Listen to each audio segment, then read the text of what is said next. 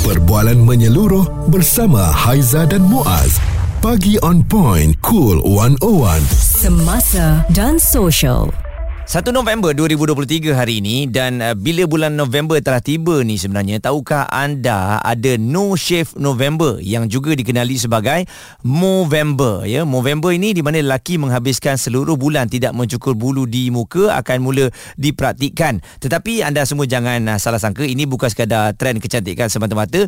Tujuan kempen ini dilakukan selama sebulan adalah untuk meningkatkan kesedaran mengenai isu kesihatan lelaki, termasuklah kanser prostat, kanser testis, jenis kanser lelaki dan bahkan kemurungan. Sebenarnya pergerakan Movember pertama ini ditubuhkan pada 2003 di Australia sebagai satu cara untuk meningkatkan kesedaran mengenai isu-isu kesihatan lelaki, dan telah berubah menjadi badan amal rasmi pada 2004 dengan dana yang disumbangkan kepada Yayasan Kanser Prostat Australia, ya. Dan menjelang 2007 badan amal itu telah menular ke New Zealand, Kanada, Sepanyol, Amerika Syarikat dan UK berikutan dengan organisasi kanser prostat di setiap negara. Jadi hari ini fokus kita mengenai kanser prostat, yang mana mungkin ada di antara kita ambil tahu ataupun kita rasakan bahawa tak apalah, benda tu kita tak kena pun. Jadi tahukah anda di Malaysia ni dan bahagian di dunia, kanser prostat adalah yang paling biasa pada lelaki yang lebih tua. Malangnya kanser prostat ini tidak dapat dicegah apabila pesakit didiagnos, ya. Dengan keadaan ini mereka akan dinasihatkan untuk mengenai pilihan rawatan yang sesuai serta bagaimana mereka boleh mengubah pilihan gaya hidup itu untuk memberi manfaat kepada kesihatan keseluruhan mereka, seperti memakan lebih banyak buah-buahan dan sayur-sayuran, bersenam secara teratur dan mengelakkan diet tinggi lemak. Walaupun punca-punca kanser prostat tidak sepenuhnya jelas, gabungan faktor-faktor itu meningkatkan lagi serta memainkan peranan dalam perkembangannya, seperti umur, sejarah keluarga, etnik, hormon, diet, obesiti, persekitaran dan juga gaya hidup. Jadi kejap lagi kita akan bersama dengan seorang doktor yang mana akan berkongsikan dengan kita antara tanda-tanda serta gejala kanser prostat ini, ya. Kita tidak boleh menolaknya kerana ianya boleh terjadi kepada sesiapa saja yang bergelar sebagai lelaki. Ambil tahu mengenai kanser prostat, kita akan bawakan di Cool 101 Semasa dan Sosial. Responsif menyeluruh tentang isu semasa dan sosial. Pagi on point bersama Haiza dan Muaz di Cool 101.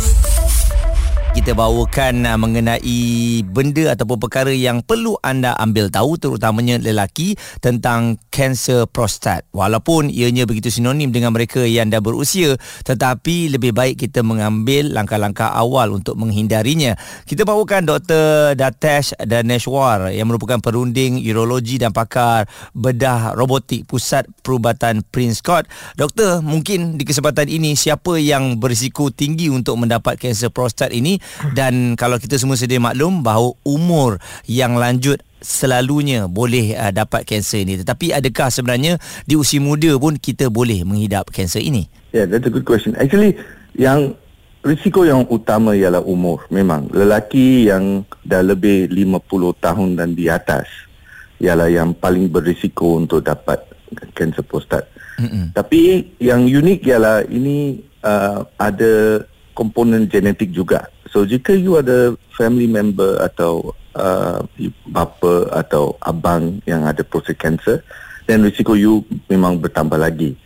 So yang paling penting ialah semua lelaki yang dah uzur lebih dari 50 tahun dan di atas patutnya should get themselves checked atau dapat rujukan kepada doktor pakar, mm-hmm, untuk dapatkan konsultasi jika ada risiko atau tidak. Okey, jadi doktor, bila sebut mengenai kena buat pemeriksaan tu, dari segi saringan tu, waktu bila yang kita harus mulakan, doktor? Memang ada rasa lain ke ataupun macam mana?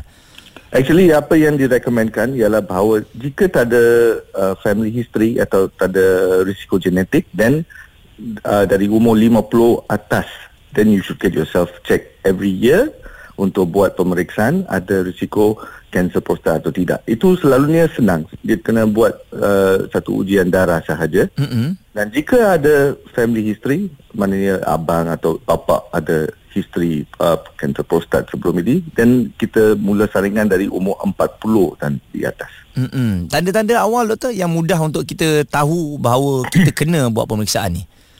Itu yang sesuatu yang agak actually very difficult to say, because selalunya kanser prostat mungkin akan mula tanpa simptom apa pun. Oh, bahaya. So, yeah, so that is the problem. So dia kanser prostat ini bukan macam infection ke atau bengkak prostat di mana you mungkin akan ada simptom kencing tak lawas, kencing sakit, kencing berdarah. Selalunya kencing berdarah itu pun semua mungkin bukan simptom kanser sahaja, dia simptom penyakit lain macam infection atau bengkak prostat. So anything yang berubah dengan cara you kencing, tabiat kencing yang kita kadang-kadang abaikan. Kita ingat ini sebab kita dah tua. Actually, that's not true. If anything dah ubah dari segi kencing, tak lawas, kena bangun malam, kencing kerap, atau yes, you nampak darah, then you should get yourself checked immediately. Okay.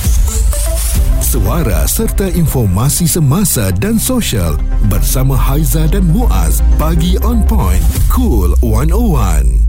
Dengarkan online streaming di cool101.audio untuk anda dapatkan pelbagai maklumat dan juga info. Termasuklah hari ini dalam Kesihatan 101, para lelaki semua, kanser prostat ini sesiapa saja boleh menghidapnya, ya. Dan seperti yang Dr. Datesh katakan tadi, yang bahayanya sebab tak nampak simptom-simptom awal itu. Jadi oleh kerana itu, Dr. Datesh dari Pusat Perubatan Prince Court masih lagi bersama dengan kita. Doktor, saya pernah dengar orang yang berbasikal, maksudnya atlet dan sebagainya, kena buat ujian kanser prostat ini kerana mereka mungkin berisiko untuk kena kanser prostat. Adakah betul ataupun tidak? Actually, that's because of satu very famous cyclist yang mengidap penyakit ini. Actually, there's no direct link.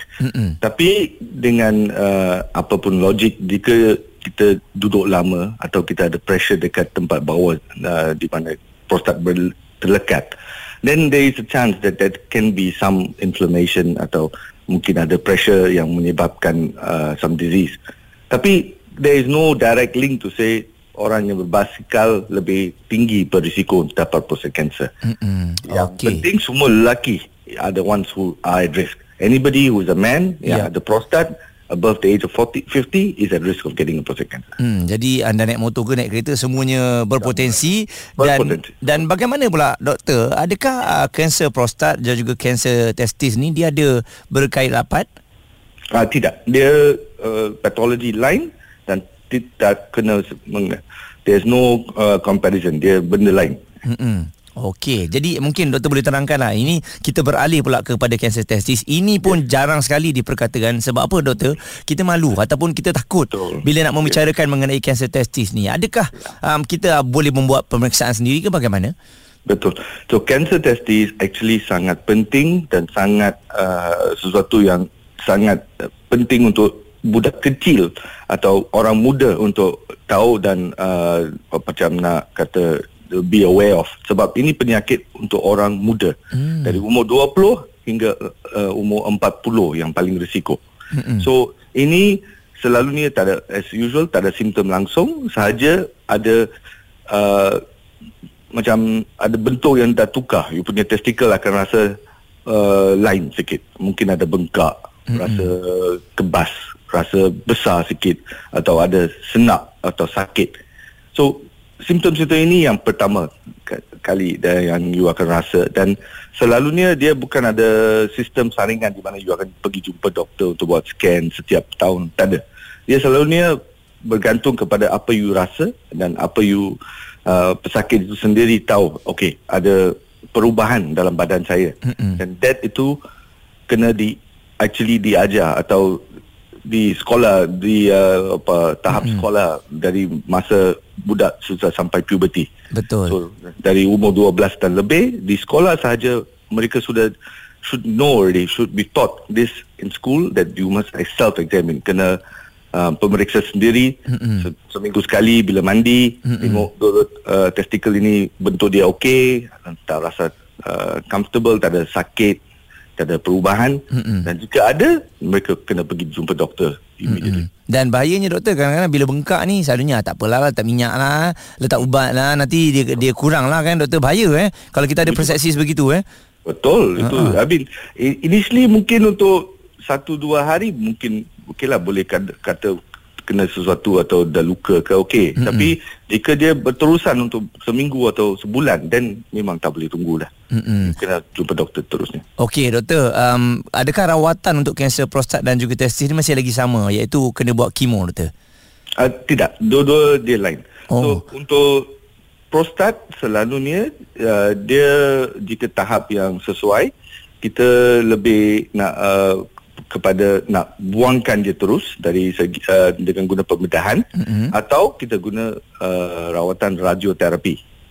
Okey. Jika dia sudah tahap yang tinggi dah, atau dia lepas dah buat rawatan radio atau rawatan pembedahan, jika dia datang balik baru saja kita akan kepada kemo atau rawatan lain. Dari segi testicular cancer atau kanser telur, ini pun selalunya first line ialah pembedahan, buang telur dulu. Lepas itu bergantung jenis patologi, jenis kanser, sebab dia mungkin ada dua atau tiga jenis kanser. Baru kita akan buat keputusan perlu kemo atau tidak selepas itu. Okey, dan nasihat doktor di kesempatan ini kepada semua mereka, sebagai seorang lelaki kita kadang-kadang ada egonya sendiri, tapi ini bahaya kerana semua berpotensi untuk mengidapnya. Ya, itulah yang paling penting, lelaki jangan ada ego. Kena faham bahawa organ-organ ini sangat penting untuk lelaki dan kita kena jaga. So nak jaga sesuatu, you kena proaktif. Dan nak proaktif, jangan malu dululah. Jika ada perubahan, jika you rasa ada sesuatu yang tak kena, yang penting ialah lelaki tak payah ada masalah dengan fungsi kencing, fungsi seksual mereka bila mereka dah uzur. Itu bukan sesuatu yang macam rambut nak jadi putih. Bukan satu normal lah. Bukan satu normal. Bila jadi, memang ada sesuatu yang tak kena. Adakah itu dengan sebab umur, uzur, hormon atau sesuatu lain, itu you jangan fikir. Itu bagi doktor tengok dulu. So anything that changes dengan fungsi seksual, fungsi kencing atau dalam bahagian kemaluan kita, tolong dapat some opinion dengan doktor, adakah ini normal atau ada sesuatu yang bahaya. Dr. Datesh Daneshwar, perunding urologi dan pakar bedah robotik Pusat Perubatan Prince Court. Anda dah jelas, anda dah dengar dah penerangan yang diberikan. Jadi hati-hati semua, ya, kita ambil ia sebagai langkah-langkah awal, berjaga-jaga untuk mengelakkan daripada kena kanser prostat. Semuanya kita bawakan di Cool 101 semasa dan sosial. Suara serta informasi semasa dan sosial bersama Haiza dan Muaz, Pagi On Point, Cool 101.